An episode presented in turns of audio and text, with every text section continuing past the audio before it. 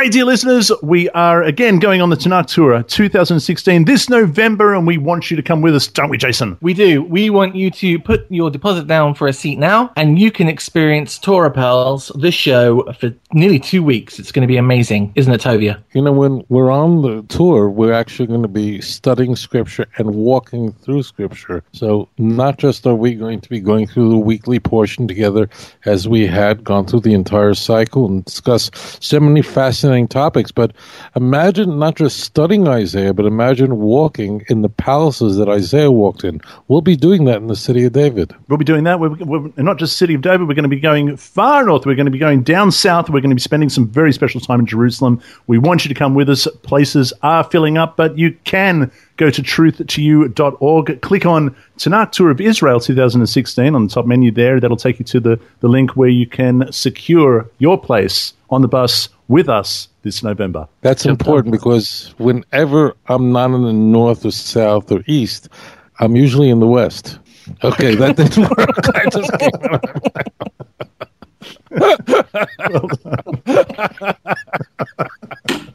G'day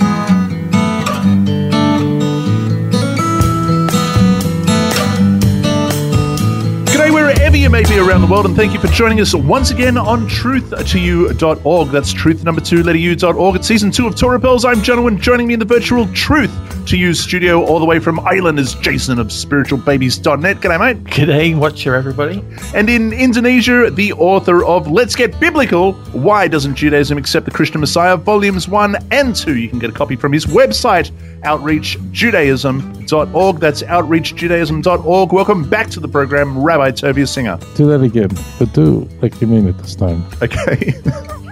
so how come Jason gets uh, Jason from Ireland? Ireland. I can do that. You want a bit of that in your introduction? Yeah, go a little All right, more. let, let me do it again. Okay, I'll do it. Are you ready? I'll do it like, Like- this. like and in Indonesia is the author of Let's Get Biblical. Why doesn't Judaism accept the Christian There Messiah volumes 1 and 2? You can get a copy from his website, outreachjudaism.org. That's outreachjudaism.org. Welcome back to the program, Rabbi Tobias Singer. That was a little too much. Let's try a third time. a little too much. Well, if, Little if more. Rabbi Middle. Singer's getting it, I don't want it. All right, let's be serial. Anyway, it's a pleasure to be here. It's a pleasure to have you back. Wonderful to have you guys back on the program. We're doing Shoftim. Shoftim kicks off from Deuteronomy chapter 16, verse 18. It begins like this You shall appoint judges and officers in all your gates, which the Lord your God gives you according to your tribes, and they shall judge the people with just judgment. Tovia Shoftim means judge. This is where we are. This is a mitzvah. By the way, this is such a delicious parsha. This portion contains how many mitzvahs? You wouldn't believe it. 41 commandments in this one parsha alone. One of the most. What do 41 each. 41 commandments in this parsha alone. You want to like kiss Hashem 41 times in this parsha. We look at unbelievable things, and here we have a mitzvah, diorisa, a Torah that we are that every city that you are to appoint. You are the commandment is that you, the people, have to appoint judges in your cities, in every one of your cities, and that it there must be righteous judgment in all your cities, and that's very That's- critical. That's this is That's critical. But did you just did you just say that um, democracy is? I mean, is this a is this some sort of endorsement of democracy here in verse eighteen? Is this what you're saying? Well, we wouldn't ask we wouldn't ask Noam Chomsky who do you think the judge should be. Obviously, what means is that the elders of each city are hmm. commanded because Moses wants to say to you, look, see, there's a very there's a very scary thing. There's a well, let's say it this way: there's a danger that a person could say, look. Moses is now going to appoint is appointing judges. So people might say, "Oh, Moses is Moses. He represents God. He speaks to God face to face, whatever that means." But he's Moses is hmm. different. So maybe we have to have prophets who are going to tell us in every generation who the judges will be. That's clearly not the case because, as it turns out, the Sanhedrin would go on for many, many centuries with no prophets. So therefore, we're told in this parsha that you have to have two things. What's a shayfet is a judge, and you are to appoint. It's a mitzvah in the Torah. The shaitrim, those are police officers. That means mm-hmm. you have to. They have to be enforce the Torah in all your city, and the courts that which we're going to come to in a moment. Just so you know, have to be in every major city. And you might ask, what what is what constitutes a major city. For example, in the world today, there are approximately, I think, 47,000 cities in the world uh, that have a population of 100,000 or more. But it, we, when the Torah talks about a city, it means a city that has at least 120 people. That's it. Mm-hmm. And they have to mm-hmm. have a, a court. There are, just a point so people know the halacha, that there, there are three levels of court, three tiers of courts, which is going to come up. But just to explain this, there is uh, the court of uh, that. Could, there is first of all the great court that was in Jerusalem. That is not in all your cities. That was on the Temple Mount. I'm we're going to show you, my friends. We're on the Temple Mount in our tour, you will see the place where the Lishkach Hagazes was, where the temple that was the court that was hewn out of the stone of the temple, literally, that had 71 judges. Now, in all the cities, there were uh, smaller courts of 23 judges, and then there was a small court of only three judges. But the three judge court could only decide issues of torts, issues of monetary mm-hmm. civil issues. Of course, they could perform conversions and so on. So this is a commandment to, in fact, have those uh, judges. Jason. Um, so I'm curious here. It says that uh, they are to take. Um, the uh, elders and the smartest people from the tribes to create these judges, but obviously within this group of people there were um, people who didn't come from the, from tribal lineage as well, the extras, if you like. Um, and I'm wondering, did did they come under? I mean, how did they get assigned um, into tribal lots? So, did were they their own group, or did they live within the tribes? And did the judges of those tribes judge everybody, or just their own tribe? How did that work? It was very important. Even today, I, I, just had a woman who sent me a message saying, "Oh, you had this. I, am going to get a conversion." The rabbi is saying, "You please, you must live in the community within walking distance of a synagogue in order to have a Jewish community." Oh, that's so hard. I'm, I'm and I'm, I'm saying to her that we want you to be a part of the community to integrate completely. It was very, very important that people who converted to the Jewish faith live among the Jewish people. The people, the the, the Shevet had to identify who the judge was. We had many, many great rabbis who themselves were converts to the Jewish faith, including the most important commentary on the entire Torah, and that's Onkelos, who was the nephew of Nero, the emperor of Rome. Wow. Mm-hmm. But uh, but the key is that these people had to be b'shav to ha'om. These are the last words. They must judge the people mishpat tzedek with righteousness, with justice. That's the key point. And every city had to have that. And we're going to see this. This first passage really is going to flow through everything that we're going to go through. That means they can't. Well, we're going to come to it now. No diversion, no distractions. Mm-hmm. Focused on only mishpat, nothing. And that's really a picture, by the way, of the Messiah. And the Messiah, if we read Isaiah chapter 11, uh, just for a moment, chapter 11, that's the Messiah, that's the Mashiach. It's one of the few passages in Scripture that describe Mashiach. Now, you think it would say, well, what's Mashiach going to do? So read Isaiah 11, 2 and 3. For most people, they don't recognize this, but in fact, when we look at just a handful, it's just a few passages in Scripture that describe well, what kind of things would we expect what would we expect the Messiah to look like? What what what kind of person will be? What kind of quality should we look for? So, person will say, "Oh, he could do miracles. Oh, he could, you know, jump flying all over the place, and he's he's, you know, healing and shmealing and all these things." Actually, Jews look at this and say, "What are you talking about? Is this a magic show religion?" No, they don't understand the other guys, and you know what I'm talking about. And, and it is. You think, well, he's laying hands. He's laying hands. I had a kid on the phone with, on Facebook with me going back for an hour. They said, "What happens? Jesus really did resurrect? Would you believe?" And I'm like, "What does it have to do with Mashiach? Nothing. The fact mm. that he even makes such a claim. If you read Mark, and of course Mark is very critical to understanding Shoftim. I'm kidding, but the key is all we're doing is we're getting slammed with miracle, miracle. miracle. There's not the right. Mashiach. Read my holy kindle, my children of the Most High. Read Isaiah 11, 2 and 3, which everybody understands is talking about the Messiah. What does it say there? He will judge the people with righteousness, not mm. after the sight of his eyes. This, my friends, is all messianic. Everything will look, in fact, by the way, this portion happens to cha- pa- Parsha as the whole, only mitzvah of when the Messiah comes, what to do, incidentally, as an aside. So this is very messianic. And ultimately, when the Jewish people will live to their highest standard, we're going to have among us a man who is from the house of David, verse 1. And what is he going to do? We don't have a list of miracles resurrecting Jairus and Shmirus and all these things. No, he's mm-hmm. going to judge people with righteousness. My friends, my, mm. I know sometimes at night you lay in bed and you wonder, what happens if this is not true? What happens if it is true? Whatever it is. And read it for yourself, Kindlech. Read it for yourself, holy children. Read Isaiah 2 and 3. It's all about justice. This is what Hashem wants, that there should be true justice in the world. And that's the key point. You need to have justice. This is a much bigger topic, but I, I don't want to overdo. We have so mm. much over here. Forty-one commandments. so much. That's so right. So we'll kick on. Verse verse nineteen. You shall not uh, perverse justice. You shall not show partiality, nor take a bribe. For the bribe blinds the eyes of the wise and twists the words of the righteous. You shall follow what is altogether just, that you may live and inherit the land which the Lord your God is giving you. You see that over there? It says there that be very careful. I mean, I, as I said, Isaiah 11 describes us that he will not mm. ju- look. Just so you know, I'm not making it up. That the Mashiach who will fear God, he will not judge people after the sight of his eyes, nor hmm. decide by how it sounds to his ears look at verse 2 the spirit of wisdom and understanding will be upon him and that he will have the fear of hashem. So it's talking about that there'll be a time of justice but with righteousness shall he judge the poor. That's the mm. key point. Now the, the also it's very important the Torah is telling us can't go like sate mishpat.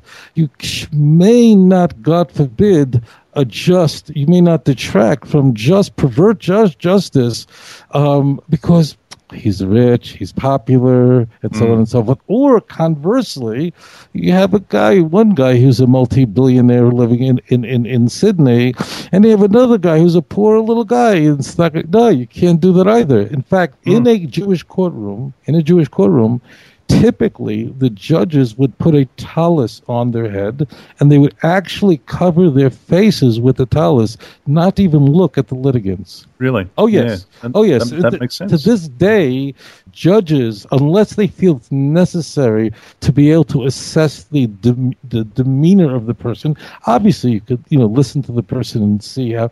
But they typically a, a judge, if you go into a Jewish court that's deciding all kinds of issues, the rabbis will sit there with a tallis over their head and they will not look at the litigants. They don't want to. Careful not to judge. They don't side. want to. Fair enough. They don't want to look at them. Literally, this Very is how good. it's carried out. Jason, verse 21 You shall not plant for yourself any tree as a wooden image near the altar which you build for yourself to the Lord your God. You shall not set up any uh, a sacred pillar which the Lord your God hates. Uh, you have um, wooden image? I've got wooden image. What have you got? Um, you shall not plant yourself any Asherah or any tree near a altar. Um, that's interesting. Yeah, uh, the, the, just wanted to point out that um, trees, uh, especially in the in the when you read the stories in the Torah, trees are often um, linked to areas where people went to receive uh, divine answers to questions from various different sources. So people used to meet under tall trees and in the shade of tall trees to speak to the wise man or the holy man or the gurus or you know whatever local tradition. Um, and I think this is a way of trying to make sure that it was an utterly separate thing and that people wouldn't mistake it. You know, they see a tree and they go, "Oh, that's where I go for." Um, to answer this question, or whether I should, I don't know, plant such and such a crop in this field, um, and it had, it's completely separate. And that's that's why the trees mentioned here. I thought it was completely random for some people. But I know the first time I read through this, I was like, why? What's a tree got to do with any of this? Uh, and they're, they're trying to set up that this is a separate thing. It's not related, and you don't want to make anyone think um, or be misled as to why or what this space is for and what's happening in this mm-hmm. space. This is very big because this ties into the parsha before. This is the way of the nations of the world. In Bali, you look at it, they build all their altars under the high trees. That's where the prophets go. They go into the trees. and the, Remember, don't do what the nations do. They go They go into these high places and build the things. Only build in the place that I show you. They go under the leafy trees. Remember that's last week's portion. Mm. That means this is like kissing. This is all one delicious organic thing. And therefore, by the way, I'm going to tell you a thing.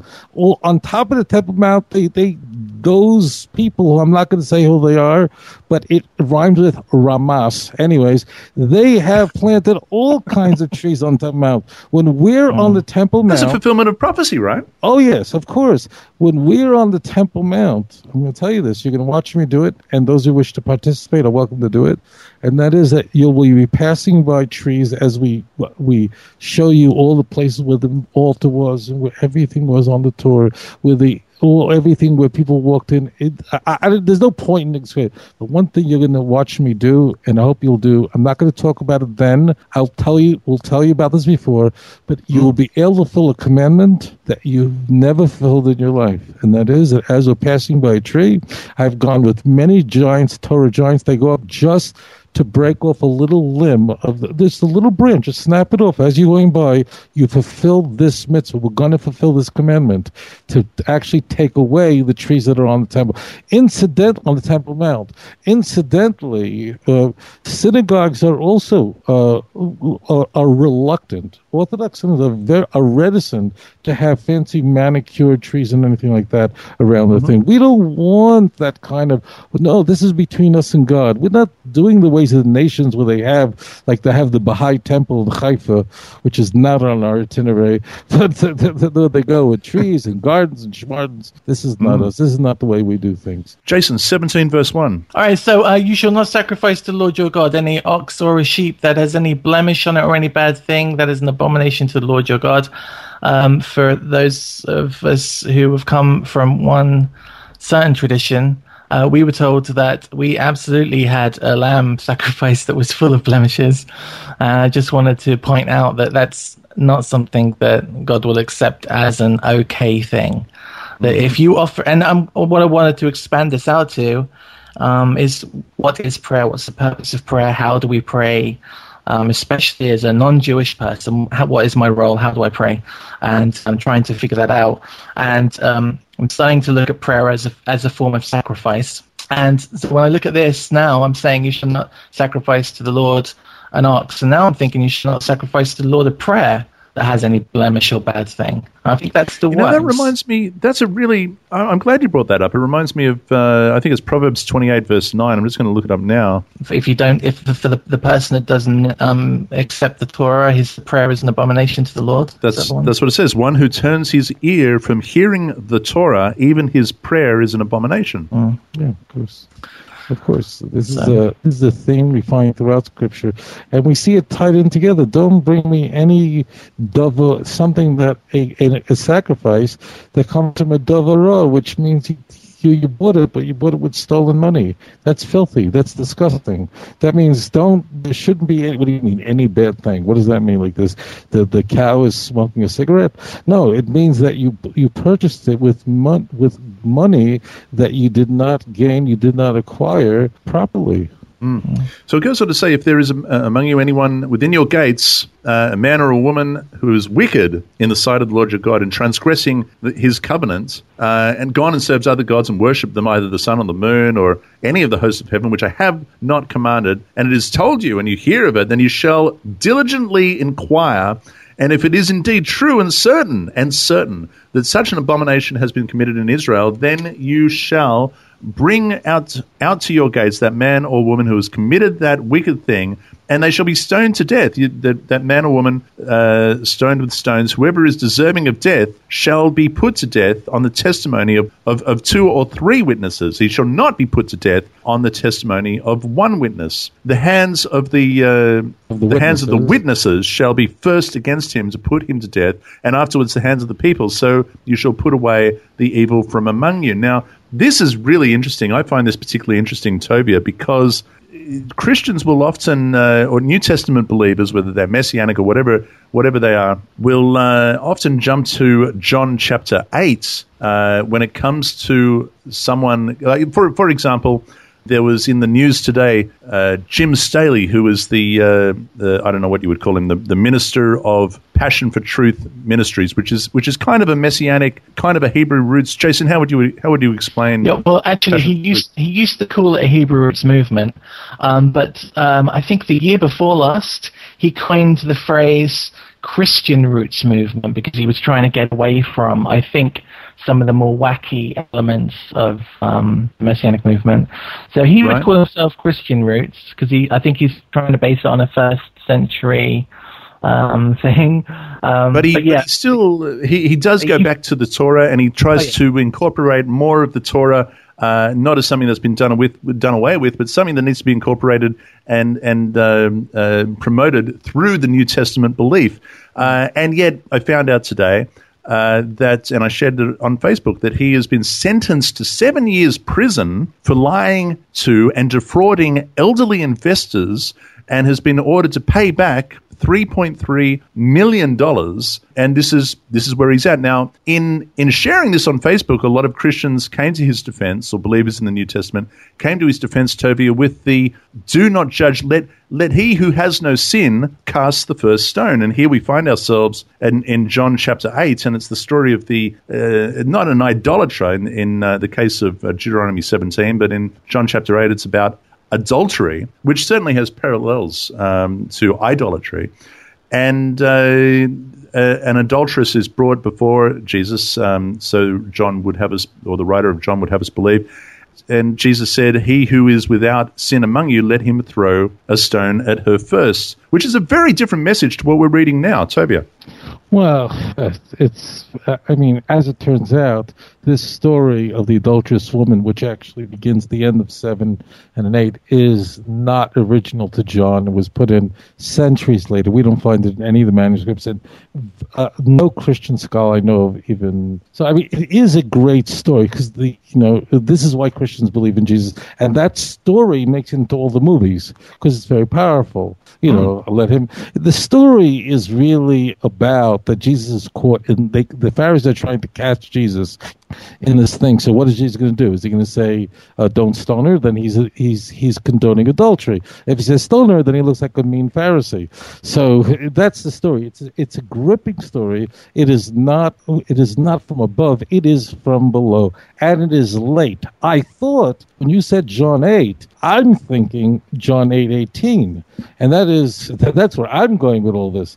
And that is in John eight eighteen. The Christians say that Jesus was there is only one God, and Jesus was fully God and fully human. And I thought you were going to talk about the fact that you need two witnesses, two separate witnesses, and you cannot um, you cannot adjudicate based on the testimony of one. And John's Jesus. Not that I think Jesus said these things. Why is beyond is not germane to this broadcast, but it says Johnny says Jesus. We are told said that I bear witness on myself, and the one who sent me bear witnesses on me. So then we have two witnesses. But if Jesus, if John believed that Jesus was God the same, so what's the two witnesses are we talking about here? It doesn't even make sense. So therefore, Very good I, I thought that's I thought that's what you're going to. But that clearly shows, you know, and even some I don't get it really. They're wrong, but there are a lot of huge New Testament scholars I mean, very famous who say that John's presenting a divine Jesus. That's nonsense. They,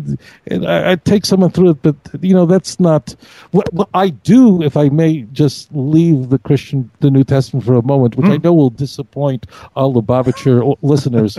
Uh, oh, my holy friends, when you go to you, uh, when you went to the Messianic congregation, they're going to tell you that the word echad means a compound unity, and therefore, when it says says in Deuteronomy chapter 6, verse 4, here was the Lord God, the Lord is Echad. One does it, one doesn't mean one long. It means a just and unity. It's a compound unity. The rabbis are hiding it, they're lying, and the, the whole thing, they're killing Christ together, the unity in Echad. And you get this garbage, this this, this heroin injected sure. into your frontal lobe day and night. I'm going to show you here, my holy friends. Those are Christians I hope that won't offend you. I think I have lost. Whatever. Stay with me on this. Look at this verse. What does it say here? It says here in the pasuk. Oh, this is an unbelievable verse. I just want to say this too much here. I'm Please. sorry. So it says in the verse, talking verse six, Al pishnayim edim, according to the mouth. Al p really p means a mouth. Shnayim mm-hmm. edim, two witnesses. Oy shloisha edim, or three witnesses. You should be asking a huge question, which we'll get to in a mo- moment. Yumas hames, the dead person should be put to death, which is there's like a billion questions you should be asking here. But here's the key point: La yumas al dechad. You shouldn't cannot put anyone to death on one witness. Where's your mm-hmm. compound unity? Goodbye. Throw it in the garbage can. You have been lied to. Take your Bibles and throw them out the window. Just make sure no one's walking down the street below to hit him overhead and get a concussion. So therefore, there it is. So the last word of this passage. I'm talking about just the last word of this whole passage, very famous, is that we loy yumas one, and of course the Bible is taking the most, uh, the, the greatest punishment. Alpi, one cannot put to death somebody on the on the on the testimony. Uh, It really means on the mouth of one witness. There's no compound unity here. What it says to you is that the it's it depends on the context. The word echad does not mean a compound unity. Even that, even though that's what your preachers are pounding into your head and day and night. It's a lie. You have been lied. The real answer is number one, acts like an English. I could say one witness, it's one person. I could say one smile, it's one smile. Or I could say that all my chairs and my table make up one dining room set. That's a compound unity. It's the context. It doesn't mean a compound unity. You have been deceived. I want to move on. Just there's, there's just a few little things. This is very. It's too big. The uh, there's obvious. What what questions do you see here? I'll be on the testimony of two or 3 mm-hmm. witnesses. The mm-hmm. dead person should be put to death. This is an obvious question. What do you need to tell me on the on? But just should say you need two. So if you have eighty, it surely is that we. So as we know, my holy brothers and sisters, there's nothing vestigial in the Torah. That when the Torah looks upon this has enormous uh, implications in Jewish law. When witnesses come forward, they are looked upon as a set. They're coming together as a as together as as people who are bearing witness. And as we're going to see in a moment, the witnesses have to be interrogated inside and out by the Beth Din. But the key point is this: in Jewish law, let's say you have three witnesses, and as it turns out, witness number three tur- turns out that his he he his testimony is invalid. He's lying. He's a fraud. Or he's his he's they interrogate him and they find that in fact there's something deeply flawed about his testimony. So one might say, well, we got rid of Mister S- uh, Man number uh, witness number three. We still have enough to convict because we have the two others? The answer is no. That's it. If no matter how many witnesses come forward, if they come forward and they bear testimony, if one witness is found to be lying, the whole thing is thrown on the other two witnesses. Their their testimony is invalid as well.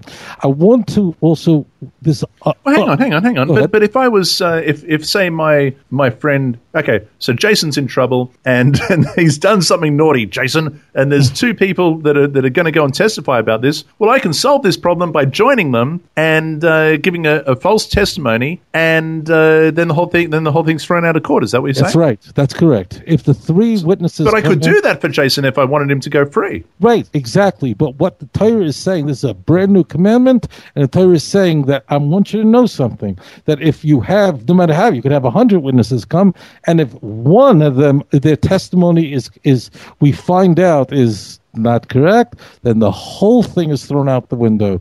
Y- y- You know, you can, by the way, this is so beyond the scope of this. It's like the Josephus thing. Some Christians say, well, Josephus is TF, Testimonium Flavianum. It's not the whole thing is true. Half of it's true. The quarter of it's true. This one sentence true. The whole thing is garbage. The Torah is saying that once you have three, now remember the standard. The standard is you're putting a guy to death. The Torah says, no way, it's not going to happen.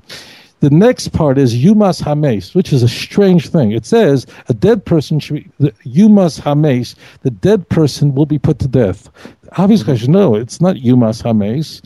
It's it's a, it's a living person that's put to death. Mm. So this is very important. I'm just going to say it one time because people are beginning. Well, certainly by the end of this portion, you're going to realize that this evidentiary standard demanded by the Torah, in order to actually put someone to death, is so high that it almost never happened. Mm. And th- and then you'll ask the question, but wait, we are about to. We have been talking about all kinds of people we put to death, in Leviticus here, there.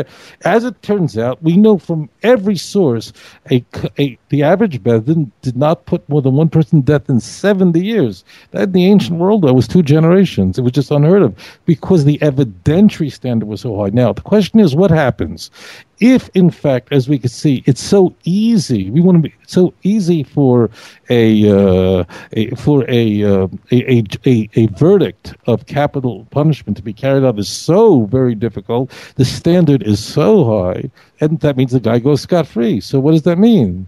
Torah says, "Don't worry, I'm going to take. we're going to see this come up. It's going to have two verses kissing." Torah is saying, "Don't worry, he's still a dead man, but God will take care of it." And that's why we have this strange language Yumas Hames. You can't put a dead. person. literally, it says, and the corpse, the dead person, should be put to death. The answer is he's he's in God. God has a heavenly court and he will make the crooked ways straight, and there will be justice. So, a court, the, the human court, is limited. We don't have access to everything. We don't have. We, don't, we there could be mistakes made, and we know that all over in courts they find that people have been sitting for 25 years. They thought 100%, and now they see that they were they they have been exonerated through DNA and so on. The Torah's message is this: that if the guy is guilty, and you're saying, "Oh my gosh, we'll never," all these people who are committing all these sins we've been reading about, they're rarely ever put to death. And you could see logically, if you need two witnesses, who's going to be in a room in, in, in the Holiday Inn when they're committing adultery and give them warning? It's not going to happen. So the Torah is saying one thing: if the if the if if the human court cannot put this person to death, he's still a mess. He's still a dead man or she's still a dead woman. And that means god takes over. But the decree from heaven will take care will take care of it. So if the so therefore let's read this passage properly. If the witnesses are thoroughly are at least two and they are thoroughly interrogated i'm not even going to go through because their testimony by the way has to be perfect but it can't be too perfect because if it's too perfect it looks like a, a collaboration bottom mm-hmm. line is that if in fact they can't, the Beth Din does not have sufficient evidence, or mm-hmm. that the person wasn't warned before, and they have to be warned. So therefore, under those circumstances, the person, the Beth Din has to say, we can't uh, we we got to you, you, you're free to go. Does that mean the person is free in heaven? No, he's still a mace, which means that the person who's done this abomination, God will deal with him, and therefore we never, never what happened in Jerusalem, murder, going. I mean, I don't have to talk about it, but going around killing people on a gay pride parade, know the sickness that people do. Are this is what happens when you don't have Torah. This is what happens when you're not guided by Torah, and it, you have to understand that in God's hands and Hashem judges every person is the true judge. But you must have So if a person's guilty of murder, God's going to kill him. And in fact, this is going to tie into another commandment coming up later. So it goes on from in, in verse eight. It, it, continues on saying, "Now, if the matter's too hard, you take it to the to the priests, to the Levites, and you let them judge it. And whatever they the, the conclusion they come to, right. that's what you better do." It says in verse eleven, "According to the sentence of the law which they instruct you, according to the judgment judgment which they tell you, you shall do. You shall not turn aside from the right hand or to the left hand from the sentence right. which they pronounce upon you. Yeah, they tell you. And uh, yeah, yeah, yeah. No, no, no. I mean, they tell you right, left, left. You have to do it. And not only that, if the court tells you that you owe a person money, you have to do it with joy. And our sages tells us you should walk out of a Beth Din after you've lost the case, and after you have to pay you have to thank Hashem, Baruch Hashem, mm. that justice was meted out.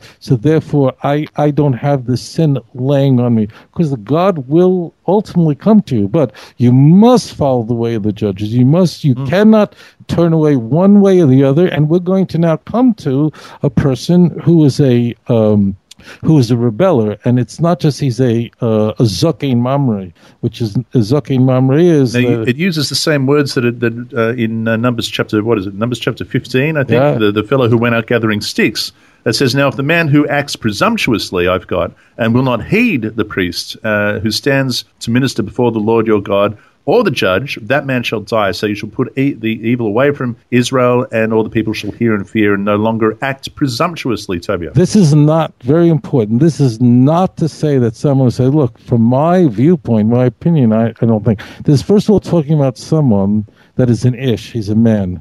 And what he does is he actually says that the court itself, their, what they have rendered is in fact false, and it's a false court when it clearly isn't. This person has gone up, he has gone to war with the God of Israel. As we see it in the Bible, and it'll come up, court mm. judges are called God. They represent God's word on mm. earth. That's right. Now, this, uh, from verse 14, we often encounter the question uh, is this a commandment to set a king over Israel? Because it says, when you come into the land which the Lord your God is giving you and uh, possess it and dwell in it, and say, I will set a king over me like all the nations that are around me, and you shall surely set a king over you, whom the Lord, whom the Lord your God uh, chooses, one from among your brethren, you shall set as king over you, and you uh, may not set a foreigner over you, um, who is not your brother, like uh, Herod, for example. But mm. he shall not multiply horses. Now, I'll continue on in a minute, but uh, of course, that takes us to, to the book of Samuel. Yes. And God says uh, Samuel to Samuel, he's upset, and he says, Look, don't you be upset. It's me they've rejected. They've rejected me from being king over them. They want, you know, a, a, a king like uh, like the nations. Toby, what's going on? We have it all in the delicious Torah that you just want to put on your tongue and let the honey drip out. So the title there's actually a prophecy in here that alludes to this. But obviously, the first of all, so you know, the book of Judges is essentially a book. It's many things, but the overarching, if you said I had to pick one bay, it's to explain to you why you needed a king, and that's how the book ends. It ends with massive tragedies. Obviously, I'm thinking about the the the the, the statue that of Pesel Micha, the statue of Micha. I'm thinking about the the mm-hmm. civil war, and obviously mm-hmm. the See, the Torah says that the Jewish people are going to come. What killed Samuel really was not. And this is, by the way, First Samuel eight and then ten. Uh, what Samuel is going is like, why didn't you like ask for a king? like who would make you more spiritual like why, why does it be like all the other nations so right. here we have like a prophecy so if you look at the words carefully that the Torah is actually prophecy and you will say so the Torah is saying here that in fact you're going to say, put upon us another king that will be kachol hagoyim that is like all the other nations. This bothered Samuel a lot. He wanted at the first of all, obviously Samuel going, we have one king, and Samuel is going, why do you have to imitate the nations? Why couldn't you just say that you wanted a king that will raise you up, that will make you higher? Why does it have to be like the nations of the world? And this is an allusion to that utterance. Samuel hmm. was a person on a very high level. So in fact, Samuel was told, of course, he had to go anoint uh, Shaul, which he did. We do see historically that uh, we had great kings, great men of God. We had many mm. who led the nation astray, and this was an object disaster. And we're going mm. to see here what's played out over here. So therefore, that's what bothers me. You, you like a guy in the world, you have one king. You don't want to be like them. And remember, incidentally, in the ancient world, kings were what? They weren't just a king. They were demigods. They were demi. Forget demi. Take out demi. No demi. Really? They were they gods. Were, they were they were man gods. Though. They were Caligula. They were Caligulas. These mm-hmm. were the. I mean, these were guys who are the object of worship. So you understand what does it mean like the other It doesn't mean oh every the, the, now everybody is shaving the hair off and having a green stripe in the middle. No, the nations. These are words are toxic. So now the key is that it's a beautiful circle because if the na- this is what so the question is why were they given a king if their motive or their utterance or their request was one that was imperfect because then it really means they're in big trouble and they talk to really need a king. This is what Samuel is made to find out. The nation, in fact, did need someone who was not just a central source of power, but as we're going to see right now, the king had to have a Torah with him.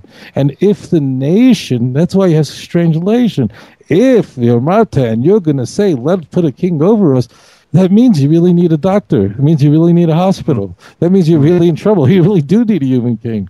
So what happens is this is the struggle of Shaul. Sh- I mean Shmuel. Shmuel, by the way, uh, cross-referencing. We're not going to go there, but Samuel, and I'm in charge of the whole show, so whatever I say goes. That's Samuel, uh, chapter eight, verse uh, chapter eight and chapter ten. Samuel was very concerned about this, but he wanted a king that would, in fact, fact inspire them and be nothing like the like the kings who were gods who were worshipped, who were mm. the object of worship in Right. Scripture. No, it was someone who would bring you to Hashem. And we're going to see here right now what's about to come into view is wait, if you want a king, not like you're asking people, you're asking to be like nations, but you want a king, and if you're asking for one, you probably need one because it means you're mm-hmm. really in a lot of trouble. But it's going to be the one that God will, will Yeah, it'll point, and we have to make sure that what?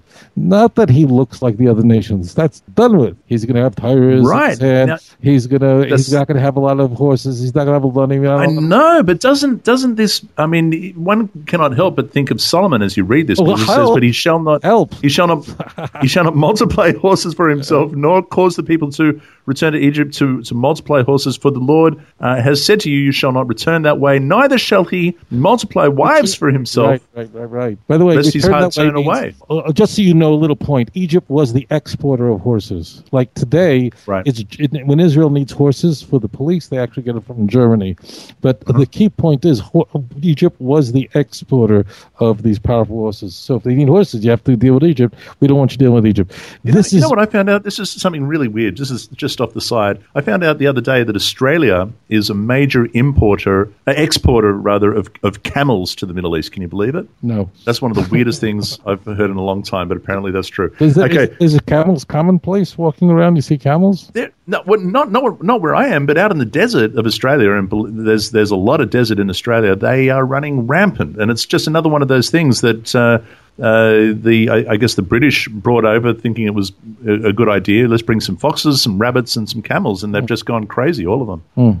Uh, Anyway. there, there is. I just, my holy friends, it, this is all First Kings. You know, when we start off, First Kings is really all about Solomon. Even though David dies in the beginning of it, it really is about the inauguration of Solomon. And Solomon is like, who doesn't love Solomon? I'll just tell you this very, it, it, thirty seconds. We, we, we, when we get to chapter 10, we're going, uh oh, we're in trouble. Because he's, he's uh, as it turns out in Jewish law, a king can only have up to 18 wives. Solomon had over a thousand wives and concubines. Well, he had wives and concubines. He had had, had around a Yeah. thousand. That's So right. now, what was Solomon doing? So Solomon obviously, what Solomon, and it was his wives that led him astray, right? yeah, it was the, the particularly he married the daughter of Pharaoh, who was the Kachlefel, which is the, the one who stirred the pot, and was really had I. It does not mean that uh, since, according to Jewish tradition, it's very obvious. A, a prophet, and he wrote three books of the Bible, was not bowing down to statues, but it was going on all around him, and he, he could not stop it because the Torah said he thought Solomon. Like, what was Solomon thinking? Solomon thought is he was given so much wisdom, it won't affect him. Because look at the text. The text says, "Don't go and have all these things." Why? Not because he can't have too many wives or the money intrinsically is evil, but what will occur as a result of that is that your heart will be turned away, that you'll hmm. become distracted, you'll wind up in the hmm. wrong place. Hmm. Solomon's going, Well, I have the intellectual requisite that this doesn't apply to me. So it's not that Solomon was was was was spitting at the Torah. God forbid he was a great prophet, but he thought that his gift uh, of being the wisest Wisdom. who had ever lived, it would not apply to him. As it turns out, we get to First Kings chapter eleven, and then you just collapse. Go, what happened? It's like reading First Samuel twenty-five. You know, the, it, it, you go. What happened to my King David? What, what, what happened to the guy I love? It, it- when you get to First Kings 11, you're going, what happened? It's actually 10 and then 11, and you just fly off the cliff. And it is, it's challenging. Reading the prophets is, uh, is a challenge. So the Torah is saying, don't do it, so it doesn't distract you. So look at this. There's nothing here about being like a king like other nations. No. The, the real reason you need a king is to unite the people, not to everybody should do what they want, walk in their own way. But the king should be the spiritual leader of the people. And that's who generally David was a spiritual leader and he was the physical king. Jason, verse 18. Right. So, um, uh, if I look at the NIV, verse 18 is going to say, then uh, he takes the throne of his kingdom and he writes for himself a copy of the law. And the New Living says a copy of the law. The um, the American Standard Version write himself a copy of the letter of the law on a scroll. King James copy of the letter of the law. But when I look at the Hebrew for the text, I noticed that it says two copies Of course, of the Torah. it's Mishnah HaTorah. Literally, it means Mishnah Torah, like uh, Lecha Mishnah, two pieces of bread. The, a second. That's why Deuteronomy is called Mishnah Torah. Uh, actually, that's the name of Deuteronomy. It's, this is the name of Deuteronomy. I mean, it's a review of so many laws. There are, I mentioned, there are 200 laws in the book of Deuteronomy, approximately. Uh, only 80 of them are new. Uh, but Mishnah Torah means there were two Torahs that kept one that was stored away and one that he kept with him at all times, was always by him by his side. Always. I just, Fascinating. just wanted to double check that that was the case. Um, Yeah, yeah, because yeah. I, I've always read that as he read he writes one Torah scroll, um, but the text there seems to infer that he writes two. Well, you know, it's the NIV, so you know, the NIV has, Didn't know that. the That's really shall not interesting.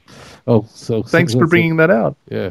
Okay, so now uh, it, it continues on. It shall be, it'll be, it'll be with him. He shall read it all the days of his life, that he may learn uh, to fear the Lord, uh, his God, to be careful to observe all the words of the Torah and these statutes, that his heart may not be lifted above his brethren. Now that reminds me, actually, uh, that Tovia of uh, Solomon's Shlomo's son Rehoboam. Uh, he was someone whose heart was lifted above his brethren. I, Yes. I would think, Yeah. and uh, that was his mistake. That he may not turn aside from the commands to the right hand or to the left, that he may prolong his days in his kingdom, he and his children in the midst of Israel. Chapter 18 continues on talking about the uh, the portion of the priests and the Levites. Tovia. Yeah, I mean, this is the big one. Maybe we should read a little bit of here. Well, this is actually, you know what? I have a question for Jason. Here we go. It says, um, it, it says that uh, this is the, the priest's due uh, from the people, from those who offer sacrifice, whether it's a, a bull or a sheep. They shall give to the priest the shoulder, the cheeks, and the stomach. Does that mean? Does that mean they get the haggis? They get the? Is that what that is?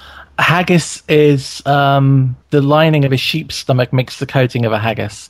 But these people are probably talking about the tripe. I imagine this is the tripe. That's what a cow's is stomach tripe. is. Yeah. Okay, yeah. So each of these are very hazroya. Well, that means the right foreleg of the animal. What the people are doing is when the kohanim are are in among the people, the people when they slaughter an animal. This is not talking about a sacrifice, incidentally. This is talking mm-hmm. about a person slaughtering an animal. So Kohen gets oh. three gifts because there, these are three gifts that really pertain to his what he's contributed to the community.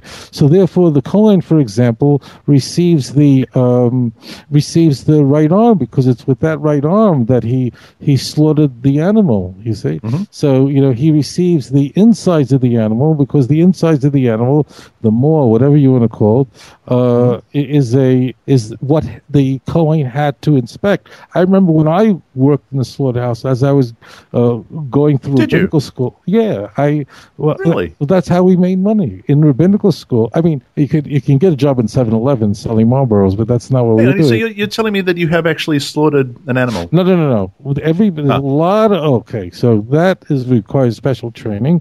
I decided not to go down that route, but Mm-hmm. you are trained for your uh, ordination to slaughter Sure. animal. You're you're trained in the laws of it, but Sure. actually, in order to become a ritual slaughter, you have to have a special smich or a special ordination, or a special license, however you want to call. it. But we learned all the laws of shechita and all Mm-hmm. the laws of of clean koshering an animal and so on. One of the things that are is done is that uh, after the animal is uh, is slaughtered and the blood drains and so on, we cover the blood. There's a blessing we make, and then we cut open the sternum of the animal and we check its we check to make sure it's healthy. Now, how do you do a full post-mortem check? So we check the lungs. There are multiple lungs. We check that the the insides that the the organs are intact, they're clean, and that's what I did. So my job was hmm. to stick my the, the animal's now on its back. right? Mm-hmm. And the sternum was opened up. Your hand goes inside. I'm mm-hmm. feeling the lungs. I'm letting them roll between your fingers, and I'm mm-hmm. feeling for any kind of abrasions. If there is an abrasion, if there is what happens is I'm not going to go into this, but when an, an animal gets uh, is, has a sick lung, which is indicative of a sick animal, all by the way, the veal you're eating, they're all sick animals. There will be a membrane that will attach to the lung to cover over, like a scab, a wounded lung. As mm-hmm. soon as we feel that, the animal's not kosher. It's gone. Right. It's sold to the non-kosher. It's sold to the to the non to the to the non-Jewish market, and it's mm-hmm. done. And then those that have a clean lung, that means it's a completely healthy animal. So then we pin it that it's kosher. Of course, the hind part is is uh, set as, is taken away, is set aside. But um, you know, so you know, so that so yeah, so we're inspecting it, and therefore all these animals are are uh, all these parts are given. You know, whether they receive the the four legs because they they uh, the, the, the they did the shechita. They receive the cheeks because they are blessing the people, the blessing of the priests, and they're receiving the insides because they check the insides to make sure that the animals are kosher animal. It's Okay. a clean. Now one now one thing, uh, healthy animals. It's more than just healthy. You know, I, I presume you know this. How do animals get sick? Just think about this. Animals get sick because, they, and not the only reason, but animals get sick because they're poorly treated. They are mm-hmm. tortured. They're kept in cages, and therefore they get. They, you take an animal that's Hashem made to roam free, and go ahead, stick it in a cage, and, and a year later come back. You're gonna have a mm. sick animal. So mm. what this does, it, it's sort of a side. It makes sure it ensures that you you will you will take care of the animal while it's alive because now That's you have an economic incentive because That's and then you ask me what happened to kosher veal? There is kosher veal but you want to know something? The veal the non-kosher veal are sick diseased animals. None of them would be kosher. We don't take them. The kosher Mm-hmm. veal that you can get in a butch in a, co- in a butch shop is only means it's a very young animal maybe most 10 months old. So they're Mm-hmm. never abused. So it's it's the wisdom of Hashem. The animal has to be healthy. It's not like we only eat healthy animals. It it forces people it ensures that the animal was not Is har- raised was raised treated with humanely compassion. all through And its if it life, isn't, which if, I am- if it isn't, goodbye. And you know, right. you know, if you go to the store, what does it cost to buy a kosher steak versus non-kosher? Go look at the price difference and you see that, but you understand what you're getting. This is a gratitude that the people have to the Kohen. He blesses them, cheeks, forearm. He slaughters their animals, uh, and he checks their innards. Continue. Verse 9 When you come into the land which the Lord your God is giving you, you shall not follow the abominations of those nations. Uh, there shall be not found among you anyone who makes his son or daughter pass through the fire, or anyone who practices witchcraft, anyone who is a soothsayer, uh, one who interprets omens, or a sorcerer, or one who conjures spells, or a medium, or a spiritualist, or one who calls up the dead. For all, all who do these things are an abomination to the Lord, and because of these abominations, the Lord your God drives them out from before you. You shall be blameless before the Lord your God, for these nations which you will dispossess listened to soothsayers and diviners, but as for you, the Lord your God has not appointed such for you. This is this is monumental. By the way, do you notice it says here? What do the nations do? They put their children, their babies, through the fire.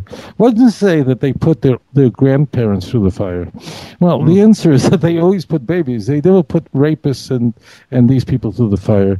Torah- hmm. but it's a, forbid- by the way, this is forbidden for a non-Jew as well. Forbidden to go to a nomenclature. It's forbidden to go and and we see Saul gotten, you know, he was already in huge trouble at that stage. But the key is that all this kind of speaking to the dead is is is forbidden. You can't go to a. They have a, a fortune tellers and so on. All that is absolutely forbidden. Now, the very delicious thing is we have to take a step back for a moment, and that is why would someone do that? I mean, why would somebody uh, feel that they need someone to tell them the future? They need someone who would take the special. Because because God isn't talking to them. Yeah, in, they in the case feel of Saul, right. Yeah, he was he was isolated. God refused to speak to him, and he's like, "I've got to find out." So they, he went to a spiritualist, so went to a medium. So listen. So my whole this is beautiful. So the, you understand what John just said, and he just said something intelligent. Don't think it's so simple. That's not. so this the end is what causes. You, see, we could say don't do these things, obviously, mm. but the Torah then says kindlech. How do you get rid of this addiction? How do you get rid of this stupid cigarette that will kill you? The Torah says the reason why you're going to these people is because you're not going to God. But if Tomim Tia Im Hashem is totally connected to that, if you really totally, not just with the God perfectly, but you relied on Hashem, and you're going to see the moment the relying on God and trusting in God. Mm. If you're doing that, then what do you have to go? Who is going to a guy? He says, pick a card. Okay, I'm going to have a. You know, so obviously do that, but put your hope in Hashem. He is the only source. Don't be mm. afraid. Mm. We're going to see in Deuteronomy 20, be not afraid. The Lord mm-hmm. thy God is with you. So this, mm. the, this is the Tamtia. That means if you were with God, if your faith was completely in God, what are you going to some guy down the street, lady down the street smoking a cigarette, waiting there for you to for you to put a whole bunch of cards in front of you, which is mm. forbidden. Mm. Can I ask a quick a quick question? Um, yes, please. It might might be a difficult question. When I see images of people praying at some of the bigger um, burial sites in Israel, say at David's mm. tomb, am I seeing people praying to David, or am I seeing people people using that spot to pray from? No, it's this is very important. That's a very brilliant question. Excellent. I actually yeah. did a. Uh, there's a video on YouTube where I discussed the whole thing about praying uh-huh. at the graves. We see it in the Bible, and so people did pray at the graves. When a person goes to David's tomb on Mount Zion, we're, we're going to be there. When we go, to, mm, we will we'll be by many tombs. Uh, there are no tombs in the old city. No, no one's allowed to be buried there because it had to be sterile. But the key point is, we, when we go to a tomb, what obviously it does, if you've been to the tomb of the patriarchs, we'll be going there in Hebron. I can't wait. Mm. It, it, what we're doing is what what's going to happen, and you will feel it, see it, touch it, understand it. Is it reminds us of Avram Avinu and Yitzchak. Of course, when we're at the grave of the holy of the holy great men of God, what it does it, it lifts us up because we think about their career and their example, and then we say to Baruch Hu, ah, I can pray to you, and I'm reminded of, of Abraham. I'm reminded of Isaac. I'm reminded mm. of, of, Jacob and so on. That's why we go to the tombs. We don't go to the tombs because we're praying to a dead person. And anyways, the the, the per, Abraham is his body is buried there, but his body is there for the resurrection. His soul is up with Hashem. His soul is not sitting there at the tomb. We go to the tomb in order to because it is the place where we could most viscerally sense uh, the, this personality and then apprehend how the great teachings that we that inspired us from this person and then we pray to God. It's forbidden to pray to the dead. Mm. So another very popular thank you for that. Another very popular uh, question around this uh, part of the, the Torah Tovia is are we allowed to derive pleasure from fiction about these kind of you know witchcraft uh, uh, mediums, uh, uh, spiritualists, all that sort of stuff. Are we, are we allowed to um, indulge in uh, novels, for example, or uh, television programs, whatever it may be, any kind of entertainment that uh, specifically deals with these themes. Is that? So the Torah calls us an abomination. The Torah tells us, uh, "Be holy, for the Lord thy God is holy," mm-hmm. and therefore it's it's like the question of, well, is there a, a prohibition against pornography? Well, the, the point is that you know I'm not actually with it, but the point is that when a person is rich in these things. If it's a good book, I, have not read read Harry Potter, but I imagine that it sold a gazillion books, so it must be very interesting. What happens is a great book brings us into that world, into that world of idolatry. And the Torah is saying something interesting. You know, the Torah, when it comes to idolatry and a few other sins, tells us it's an abomination. Run away from it. Notice mm-hmm. that it wouldn't be necessary. One there say it's forbidden, end. Torah is saying the whole thing reeks. Stay away from it. Uvi Artahra Mikirbecha. Look at the words. Cut it out. It's a cancer. What does the cancer mean? If you don't cut it out from your midst, what will happen? What will happen is it will spread and it will lead to sin, to the next sin, and the next sin. So therefore, mm-hmm. these things are forbidden. I say to you, I really do. This is not when I was in the 1960s. We had I Love Lucy, My Father Knows Best. Those are nice little TV shows. Today, if you love your children, throw your television out the window. Ah, sure beautiful. really, I mean it. If Yep. you if you really if you want to destroy your children, you really do. Hmm. Bring home a television and s- don't take the television set, throw it out the window, Hmm. and save your children from spiritual death. It's killing them. It's destroying them. I, you know, Tovia, I'm going to. We're upsetting a lot of people. Don't So, but I, but I'm just going to say I agree with you 100 percent on that. And uh, it was it was more than 10 years ago that I pulled the plug, uh, and I just I don't regret it. And I and I know for a fact that my boys are just so um, they have benefited from that that one action If- in uh, in in unmeasurable ways. If you want to know why your kid is calling you names and won't listen to you and thinks he's smarter than you, go ahead watch The Simpsons, watch whatever Family Guy, Schmamily Guy, all these crazy. This comes in through the back door. It's like it's waiting behind the door. In, in the old days, it was Father Knows Best. Those are the old TV shows. I don't know if they had it in Australia, but they, it was that today. What do you see in all these cartoons? The father and the mother are idiots, and the children are smarter. That's all they. That's all that's being inculcated into their brain. All you're hmm. doing is that all these shows are teaching them sin, and what they're teaching them is look at all the characters. You don't have any more like in the 50s and 60s that the parents were wise and the father's the one who had compassion and understanding. No, the the the, the Lisa, whatever his name is, that little Yenta, she is a genius, and the father's a complete idiot, and mm. therefore that's what they're going to walk around. Save your children today. Save them. Now, I don't say go get Uncle Moshe videos. Go get DVDs that are Torah videos and have your children watch that and fill their minds with that, not with this filth, not with this Be in poison. control of what they watch. Be in Oh, control of what they oh, watch. That's right. oh. All right, let's let's let's move on. Jason, we did a program. We did a program about the next verse. It, boy, it was popular. What was it called? It was called uh, "A Prophet Greater Than Moses?" Question mark. We had at the end of that. Uh, the verse is, "The Lord your God will raise up for you a prophet like me from your midst, uh, from your brethren. Him you shall hear according to all uh, that you desire of the Lord your God in Horeb in the day uh, of the assembly, saying, Let me not hear again the voice of the Lord my God, nor let me see this great fire anymore, lest I die. And the Lord said to me, What they have spoken is good. I will raise up for them a prophet like you from among their brethren, and I will put my words in his mouth, and he shall speak uh, to them all that I command him. And it shall be that whoever will not hear my words, which he speaks in my name, I will require it of him. Uh, we've spoken about this before, and uh, but here we are. This is this is where it is. Deuteronomy chapter 15, 16, 17. Uh, these are the verses. Jason. So th- there's a few ways of looking at this. I mean, we could um, we could say that this means one prophet. Um, so who is who is that prophet? And but if it only means one prophet, if it does only mean one prophet, then there's absolutely no use for um, 21, 22, right? There's no no need for the test because if there's only going to be one, you know, if, if a guy says um, tomorrow, you know, um, I'm going to bring a parcel round to your house tomorrow, and I'll be, I'll like, okay, so the parcel comes. I don't need to check it. I'm only expecting one parcel. I'll just take it. But if um, a series of parcels are coming and I don't know which one is for me, I might want to check if my name's on the box.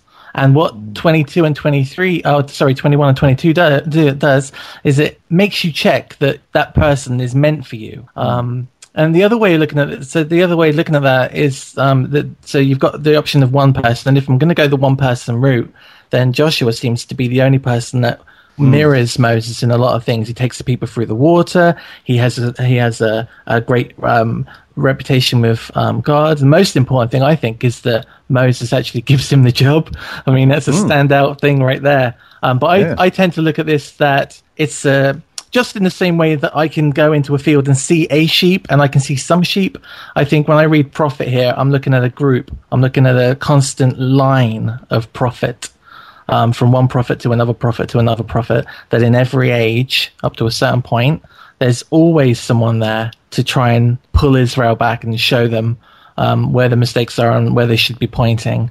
Um, but yeah, I just wanted to point out that we we often just read that part, but when, by by missing the end, the test, we're we're kind of um, missing the bigger picture that we should always question um, what we're hearing and make sure that the message we're hearing is is uh, on target with what we've learned already. Very good. So, Tovia, I'm looking at uh, Joshua oh, look, chapter 4, verse 14. On that day, the Lord exalted Joshua in the sight of all Israel, and they feared him as they feared Moses all right. the days of his life. It's Toga. delicious. Vayomahu Gidel Hashem is so delicious in Hebrew.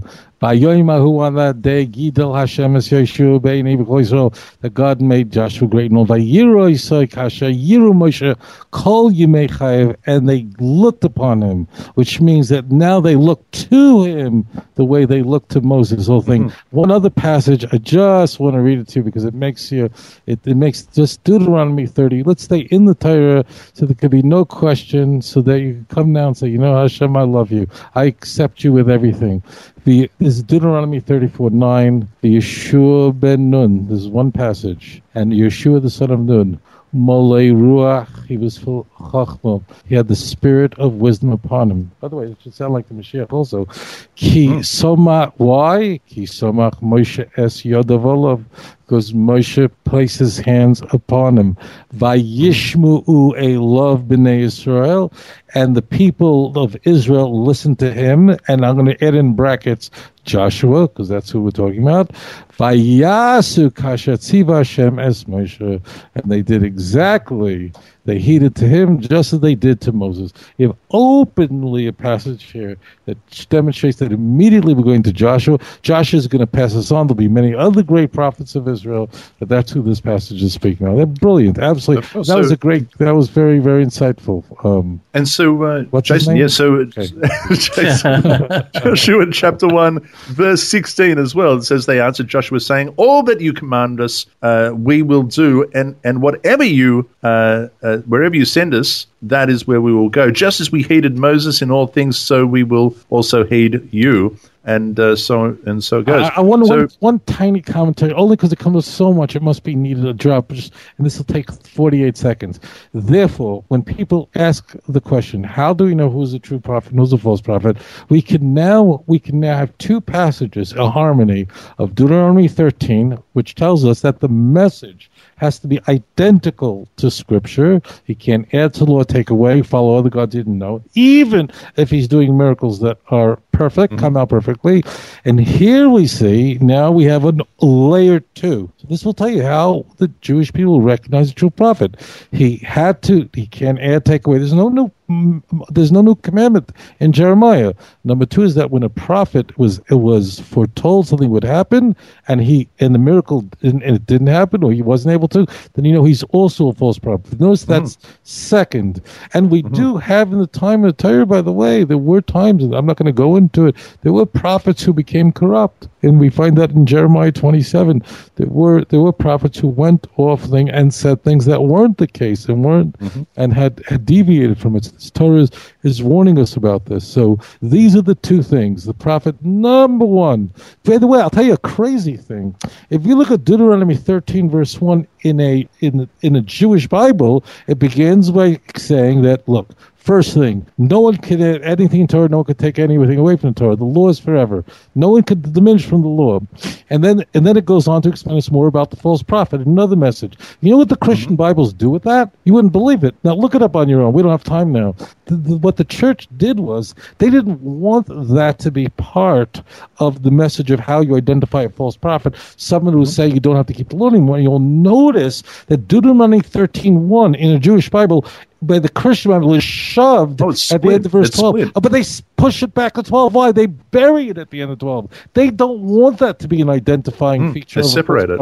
Yeah. So I, I look it up for yourself. If it's a Jewish Bible, 13 1 verse 12 says, don't add to the title, take away. But we have Paul all over. They don't like that. Hmm. Bang, smack, end of chapter 12. Anyways, let's move on. I, I, I Chapter make you Look 19. it up for yourself, babies. Chapter 19 deals with the uh, the cities of refuge. Now, I find this really interesting. Let's do this in a nutshell if we can. But uh, city of refuge. Now, this passage gives us a hypothetical. We don't have. I don't know off the top of my head. I don't know there are many hypotheticals in uh, in the Torah, but we have one here, and it's in verse five. As when a man goes to the woods with his neighbor to cut timber, and his hand swings a stroke with the axe to cut down the tree, and the head of the axe slips from the handle and strikes his neighbor so that he dies. Mm. He shall flee to one of the cities of refuge. Tovia, quickly. Yeah, so what we have here is a person who acted recklessly. The Torah goes on to say that this is a person who he didn't know, he never met before. So, so he's not a he's not a murderer. He's a he's. I've got no, here a manslayer. We just I'm just backing up for one verse because mm. the verse is setting up. There's it, it, look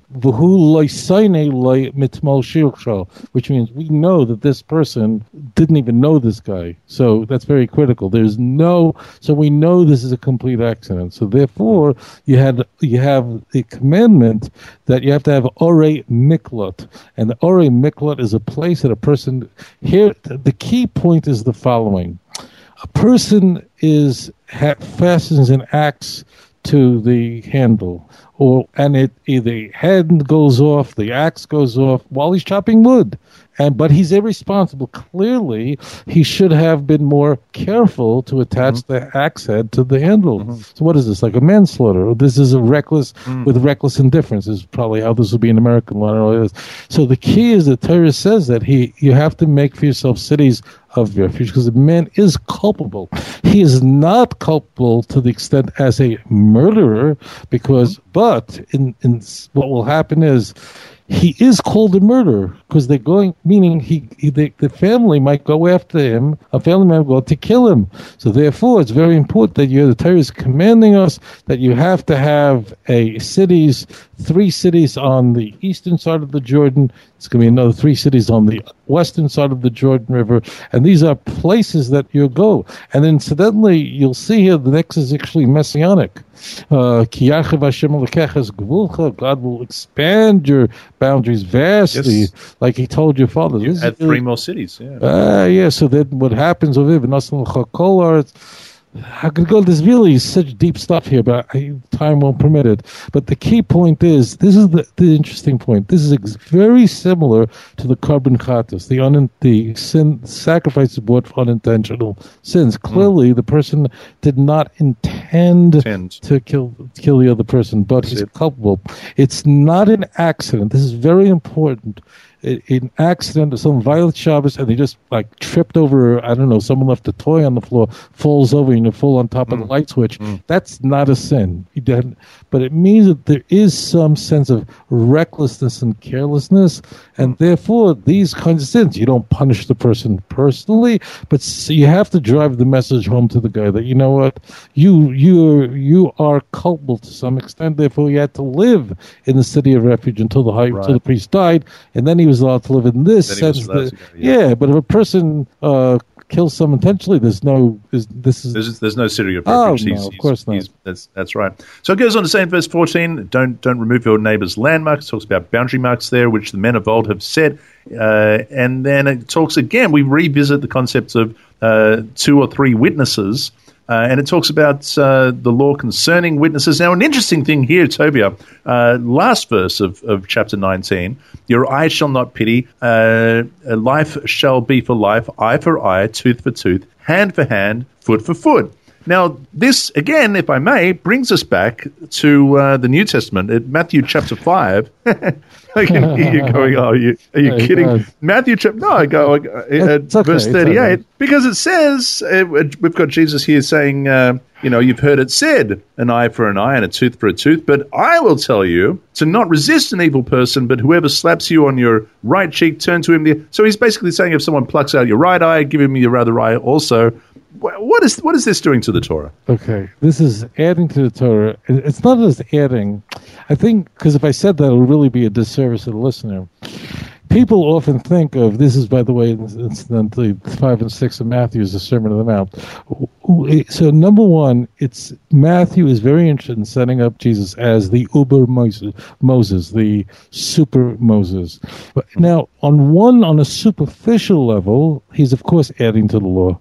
And we see this throughout the sermon of the mount which he's saying look if you feel adultery in your heart so then it's as if you did it. If you're angry it's as if you killed him in, this is not just an added commandment. That's not an added commandment. That is heresy because, in fact, the opposite. If you're mm-hmm. angry, it's, imagine for a moment you're angry. Someone really has wronged you.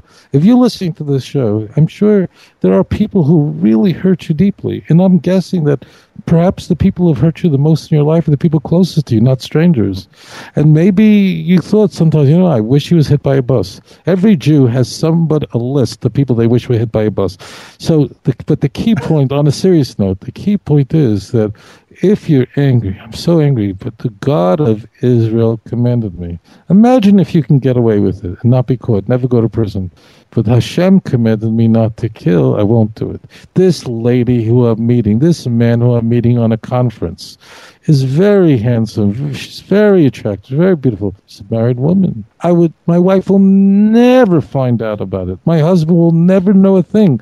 He's married. He'll never say a word. No one will. Hashem, and I would like to, but uh, so, mm. but I won't do it. So I'm asking hmm. you, and I'm asking you, if, if you are a Christian listening to this show, on it, if someone is in, in, in at a convention in in in Denver and and he goes, you know what? But I'm not going to do it because God command told me it's sin, and I'm going to hmm. resist that.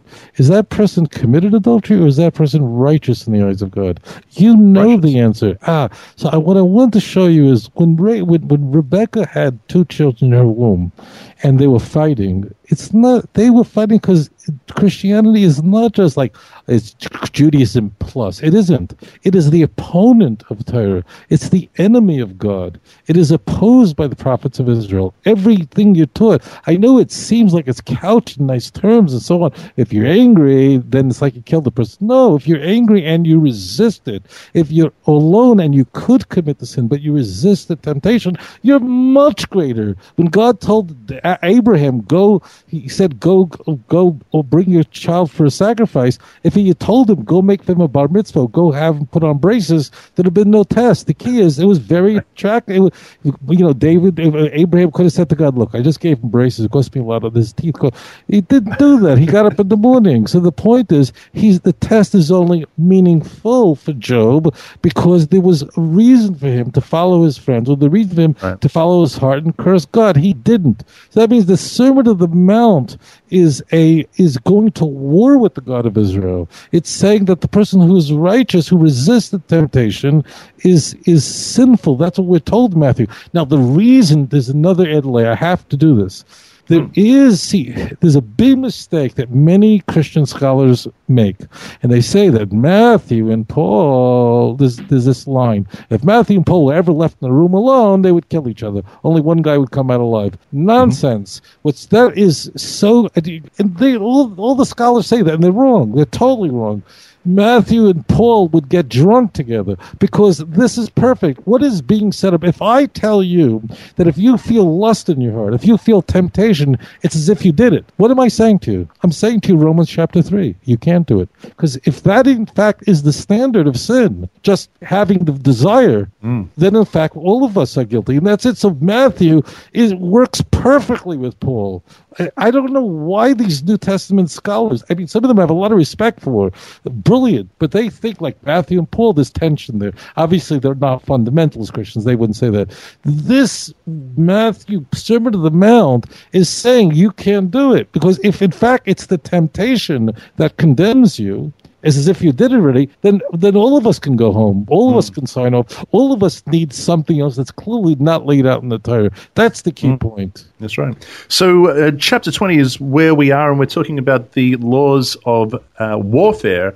And it's all, it's, it's basically oh, saying, you know, so good, when, so when good. you go into battle and you see the enemy, and they've got the tanks, and they've got the missiles, and they've got all of these ones. There's so many of them, oh. and you and you you start to get scared. Don't be scared. Don't be don't be terrified because the Lord your God goes with you to fight for you against your enemy to save you. However, Tovia, yeah. it's kind of a funny passage because it goes on to say when the officers uh, shall speak to the people, saying, What man is there who has built a new house and has not dedicated it? Dedicated it. Let him go and, uh, uh, and return to his house, lest he die in battle. And we have a few examples of this. It says, "Lest he die." You know, if he if he's planted a vineyard and he hasn't tasted of the wine, if he's if he's just been married uh, and and or he's betrothed to a woman and has not been married yet, he should go back lest he die. Well, Yeah. why why is it a possibility that he's people- going to die? Because we, as people, we become distracted if we have built a program and never completed it yet.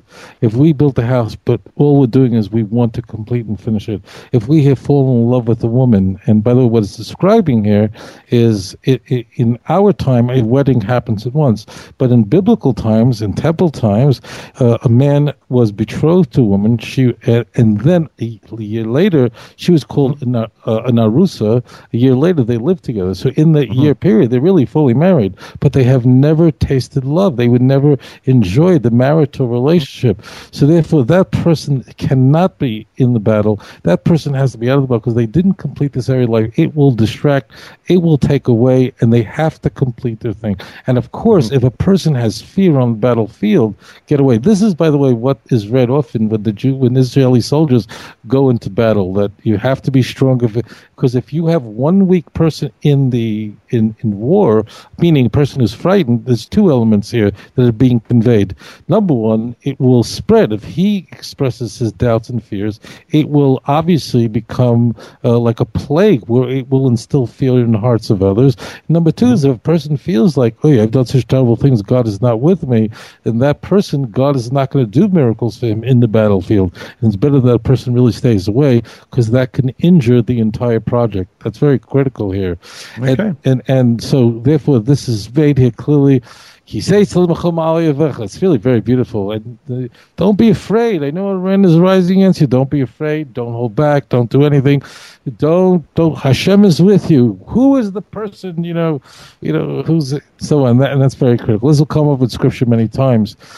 Ah, and then there's a passage. I, I, I, I, I know I'm jumping Please. over here, but in verse 10 is very important. This is Mm. big, big, big, big. Because When you go, when you go, so it says, when you go near to a city to fight against it, and uh, then proclaim an offer of peace to it first. Like so, you, so you say, look, Yeah. let's not fight. You you, Yeah. you, you subject yourself to us. Uh, it's all good. We this won't is, go to this war. is very big because all the uh, what's his name, Sam Harris, and all this go. Mm-hmm. Oh, they just went in and killed them. It's not what happened at all. What happened was that the, you actually have to give them time. You have to give them time Yep. to talk it over and so on. Yep. It means Yep. when, when when the Jews came into the land of Israel, and whenever they engaged them, they, the the enemy was given choices, and they were given choices. Um, number one, you want we can have peace. Now, peace doesn't mean two state side by side solution. Forget that's not what it means. It means that you are willing to be a part of the Jewish nation, not as a Jew, but you are playing paying a tribute. And the key is you are you know that you're recognizing a Jewish state. If you notice what's going on with the PLO today, is they're going, well, we'll make it peace, but we will never accept it. It's called Jewish hmm. state. You, I don't have to tell you this. This is all wow. Good so point. the, Yep. yeah, so that's the key. Is that what does it mean? So the key is it's saying that they have to recognize that they're living in a Jewish state. They have to recognize the fact that they have to keep the Torah and not become a a ger toshav in the land. There, there are some tragic events. I'm not going to go into now in the prophets where uh, Joshua was tricked, kind of, and misled into trusting people in this. But we're, we're not going to go there. But the key point is they were given time. They were given a few days to think it over and so on. If they're going to war with the people of Israel, and they're going to war with the people of Israel. As it turns out, also they use their children and their women as, as part of the war, as human shields and so on and so forth, mm-hmm. blowing up. So, so, but the key is first of all, they were given the Gergushim. They actually fled. They ran. You can leave. You want to worship your idols. The, this is a very critical point. The land cannot tolerate sin. The land of Israel cannot tolerate sin. Now, I'll show you this. If you remember in going back to uh, Genesis chapter 15, 16, God said to Abram, Your children will go down to Egypt, will be strangers there, and they will then go into the land. They can't go and now. Why? Because the sin has not yet been filled up for those who were there.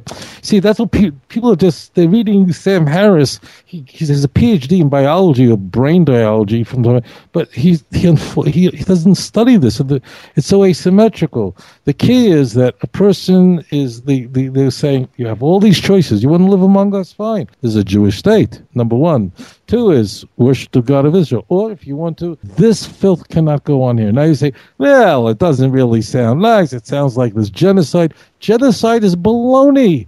Who who who suffered more in that land? Who was expelled from the land more? The Canaanites or the Jews? Who mm. suffered more in the land of Israel? The Jebusites and the Jews. My friends, you don't have to think about it for a second. That the land threw out the Jewish people when they sinned, and we were thrown mm. out again and again. No one suffered more in the land of Israel when the Crusaders came in in 1099 and burned, took every Jew and put them in the synagogue and burnt them alive. So the key is, it's not just that the land cannot tolerate sin. Baruch Hashem. Thank God the land now is full of terror, full of things. You're going to see things in the Holy Land that's going to blow your mind away. But I'm telling you, the land is full of things. But the land is incompatible. You know, in China is a different boat. China, they want to go worship uh, sushi, fine did not in the land of Israel. The land of Israel has to be right. pure. So, uh, so just very briefly, because we're going to talk about this uh, in a bit more detail in uh, the next Torah portion next week, but it does say uh, those that are far away. It says, "Thus you shall do to all the cities which are far away from you, um, which are not of the cities of these nations." Meaning, uh, you can offer them a, a, you know offer them peace first. If not, you can go to war. You kill all the males, but every everything else, the females, the children, uh, the, the livestock, everything you can take, but not so with these uh, with the uh, these Canaanite uh, dwellings that you should utterly destroy them for the abominations that they have committed. Jason, yeah, just quickly, that's because these nations are the nations that they are going to take and live in. So the, the when it says these nations, God's talking about the nations that Israel is going to take over. And so they're not mm. going to be sharing them with anyone or even any of the kids. I mean, that's like we're taking everyone out. Um, so that, so that the, the Israel as a nation isn't seduced by its um, co-inhabitants. There's no no hmm. co-inhabitants. These are nations yeah. which Israel will have as neighbors. They're the ones which will get the option. So I just wanted to state that quickly. Bless you. That's exactly what the Torah says, verse 18. Laman. Why? Shaloyilamdu eschem, because they shall not teach you lasos that you shouldn't mm. do God for all the abominations that they do to that they bring to their yep. gods and their their unimaginable sins that uh, that against the Lord their God. That's exactly and, Jason's message is straight in the And Torah. right here, uh, in the last couple of uh, verses of, of 20, uh, it's interesting. It says, it's basically saying, you know, when you besiege a city, don't be cutting down trees that make food. Don't do that. There's a Torah against that. Don't do it. Right. And also the other thing, we don't rely on miracles, and there shouldn't be vestigial miracles. And you take care of the land, and the land is not going to mm. teach you. You know, a, an, an, apple tree and an orange tree is not, and a date tree is not going to teach you to worship wood and stone. Is not going to teach you to take your babies and put them in fire. Mm. So therefore, these these things you should you should eat and enjoy them. These trees are now the key point about trees is why is a tree different than monuments? We know the answer.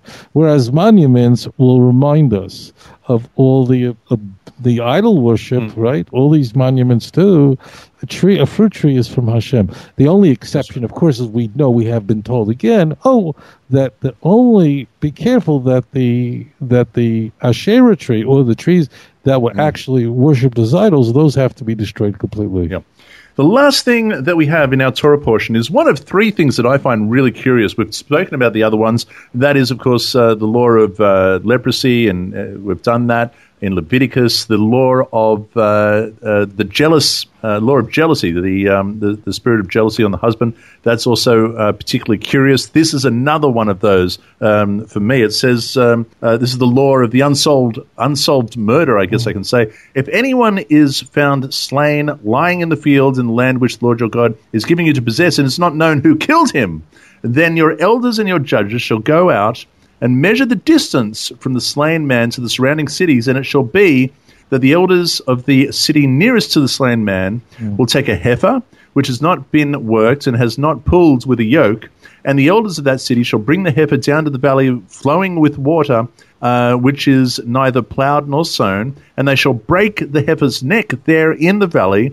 And then the priest, the son of Levi, shall come near uh, for the Lord your God has chosen them to minister to him and to bless uh, the name of the Lord by their word. Every controversy and every assault shall be settled. Mm. And all the elders of that city nearest to the slain man shall wash their hands over the heifer whose neck was broken in the valley, and they shall answer and say, Our hands have not shed this blood, nor have our eyes seen, uh, they, nor have I, our, our eyes seen it. Provide atonement, O Lord, for your people Israel, whom you have redeemed, and do not lay innocent blood to the charge of your people Israel, and atonement shall be provided on their behalf for the blood, so you shall put away the guilt of innocent blood among you when you do what is right in the sight of the Lord. That's it is particularly curious, uh, Tovia. Uh, yeah, the story is the, this is called this is the mitzvah of Egla Arufa. Uh, a, a, person has been murdered. They find a corpse. A person has been bludgeoned mm. to death. He's yeah. not in a city in particular, but he is out in the field. The Sanhedrin, no yeah, there's no witnesses. There's no evidence. There's no beginning. We don't know where this, who did this, but we do know something. We do know that somebody was traveling, and he was unescorted. And it's not only that. The, notice the words of the. So what happens is, first of all, the Sanhedrin comes, the great court comes, and they measure and they say which city is this closest to, and then mm. then the elders of that city have to come, and they they of course say that w- they have to say that we did not Amru, they have to say, we do not know who sl- who killed this person. We didn't even know anything. We didn't we didn't even know he was coming or going. We didn't know anything. So the question is, if they are completely innocent, then mm. the next passage seems to make no sense. Then what are they atoning for if they didn't know anything? But the answer we know, my friends, is the following: that they should have known. The answer is that when a person is coming in and out of a city, you know that many. I'll just give you an example. Many synagogues in my synagogue, when a new member comes in, everybody goes over to them. I introduce them to the community. This is, of course, the microcosm of it, but the the response there is a responsibility, even though you didn't know. But the not knowing itself is a is a shortcoming. There is sin in not knowing. What do you mean you didn't know? You didn't care about the stranger? The Torah is full of that. Watch out, take care of the wayfarer. In fact, in Jewish law, when a person leaves your home, you can't just let them walk out the door. You have to walk them at least about eight, uh, four amos, which is, let's say, almost two feet. So it's eight feet. You have to walk the person out. You have, it's a mitzvah halva. You have to, um, you have to accompany a person who's leaving. You have to walk them out of your house. You're not allowed to, if someone visits your home, you're not allowed to say goodbye at the door. It's forbidden to do that.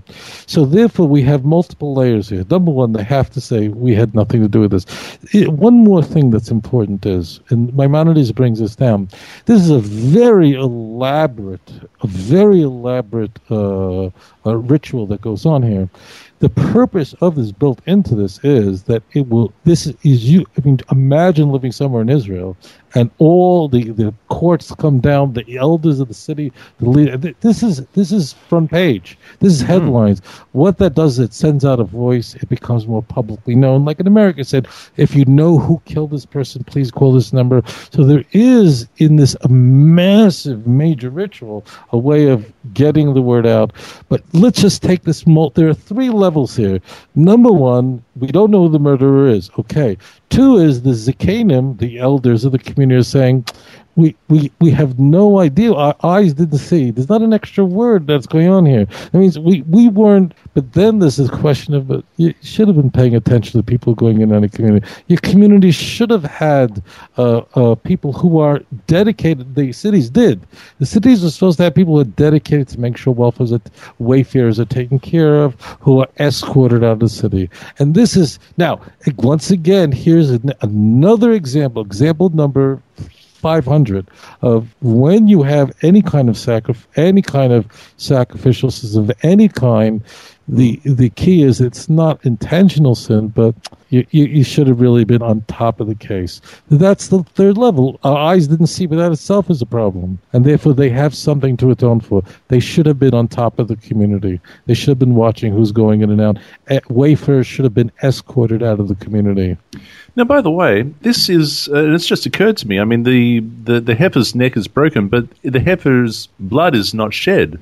Yes, this is not. This is this is to shock the people. Tons People might forget because remember that a corpse has to be buried immediately, right mm-hmm. away. Mm-hmm. The, the the how often is it that we may read about a murder and but it's just words. So having something done so that's so violent, this is not a sin offering.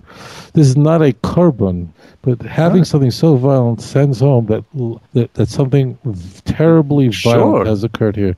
But This- in addition to that, in addition to that, Jason, this is another example, is it not, of a uh, an atonement that is made without the shedding of blood? Yeah, although I have a question because I've read many of them. They do they uh, they have the similar um, translations to the one you've read, but I've also read that um, they shall decapitate. And so I'm I'm curious. In verse four, um, they should Where it bring says the, to break the neck. right. It's actually got decapitate in a couple of um, versions, and I'm curious as to which one is the right one: decapitate How do you read or it? break neck. How do you yeah, read it, so uh, Tovia? it's no. They should take. Well, what it says really is they should take, uh, really break the neck, and they should take an axe basically to the back of the animal's neck in the valley in a very, in a very rough place. That's what we're told. Ah, Yeah. Okay. It means that this is a, a really a very violent, a very violent thing. Again, um, why do we have to do it in a place where nothing grows? Why do we have to do this in a place that's barren? Why do we have to do it in a place that people wouldn't farm? The answer is that uh, we're going to a place that no one is seeing. People don't tra- traverse. Again, it's a reminder of this was the sin. Person's traveling. You didn't take care of him. He's going through a place and no one could see the murder. We have no witnesses. Why didn't someone care enough to escort the person?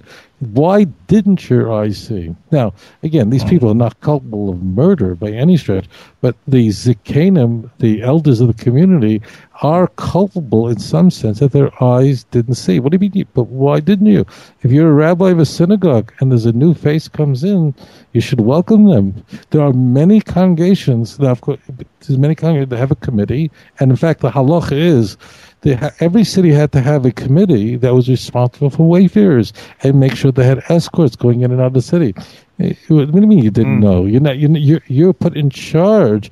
Doesn't mean just old people who walk with with canes. You're the person who's the over city community. Now, bear in mind, of course, this is deeply connected to the fact that we're talking about elders of a city. They're responsible and so on. So here there is culpability, and the culpability is our eyes didn't see. Your eyes didn't see. You have to. You have to. You you have to. Um, you have to. re- There's something to be repented for. There is sin. Sin is not murder. The sin is not uh, manslaughter. It's not reckless, sin, but it is that you just did not take care of the wayfarers, and that itself has to be dealt with. Jason, any parting thoughts, my friend? Oh, I think we should finish on nine. And you shall abolish the shedding of innocent blood from among you, for you shall do what is proper in the eyes of the Lord. So it is when it says abolish the shedding of innocent blood. Um, are, are we talking about? Um, I mean, supposing this this guy turns up, right?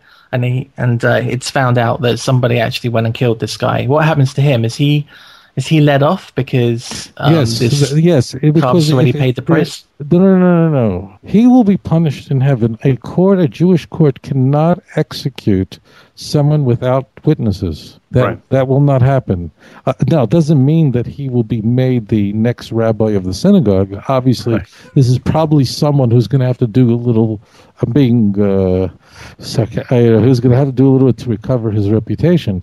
But the key point is that no, a person like that cannot be put to death without witnesses. He could be isolated. I mean, I might as well tell you, a king did have the power have a, a jail system, a person to keep them away from the community. They didn't have. They had those kinds of powers, but they did not.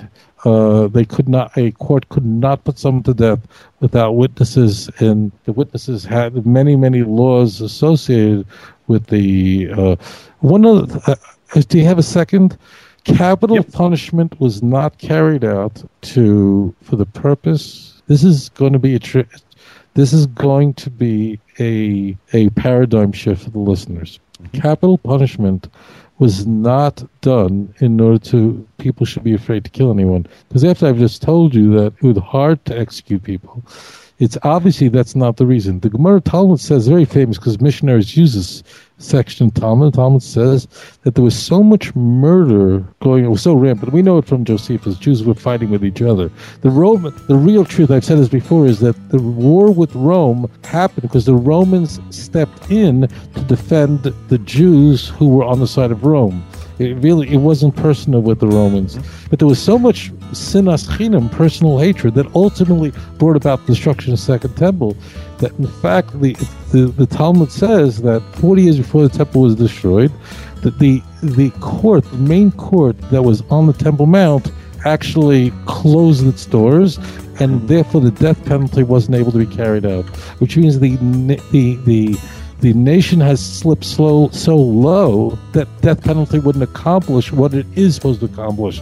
And the purpose of death penalty is that the court should put someone to death is so that their sin should be atoned through their death, that they should and they in fact have to say vidui before their execution. One last point in the Talmud, the the the the Perek which is the last chapter of Sanhedrin, the chapter before that is is all about the death penalty and the laws of the death penalty.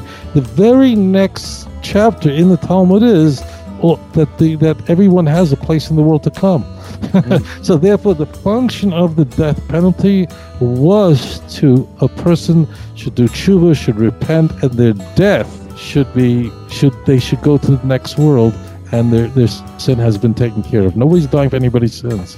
But it happened, in it was not in, the way death penalty is today. I imagine where it is in order to uh, dissuade people from committing the crime. That's not the reason. The reason is to make sure that. But once we can't be, we don't have witnesses. Um, we find out later because that's that won't get a person ex. That's we cannot execute someone based on that. Rabbi Akiva said, who lived after the destruction of the second temple, if he had been uh, living during time of temple, he said he said no one would ever be executed. The, the standard was very, very high. It was very rare for anyone to put to death. That's our Torah portion. That is our Torah portion. Thank you, Jason of spiritualbabies.net. Thank you, Rabbi Tovia Singer of outreachjudaism.org, where you can get a copy of Let's Get Biblical Why Doesn't Judaism Accept the Christian Messiah, Volumes 1 and 2. You can also see all of Tovia's videos on toviasinger.tv. Until next time, dear listeners, be blessed, be set apart by the truth of our Father's Word. Shalom.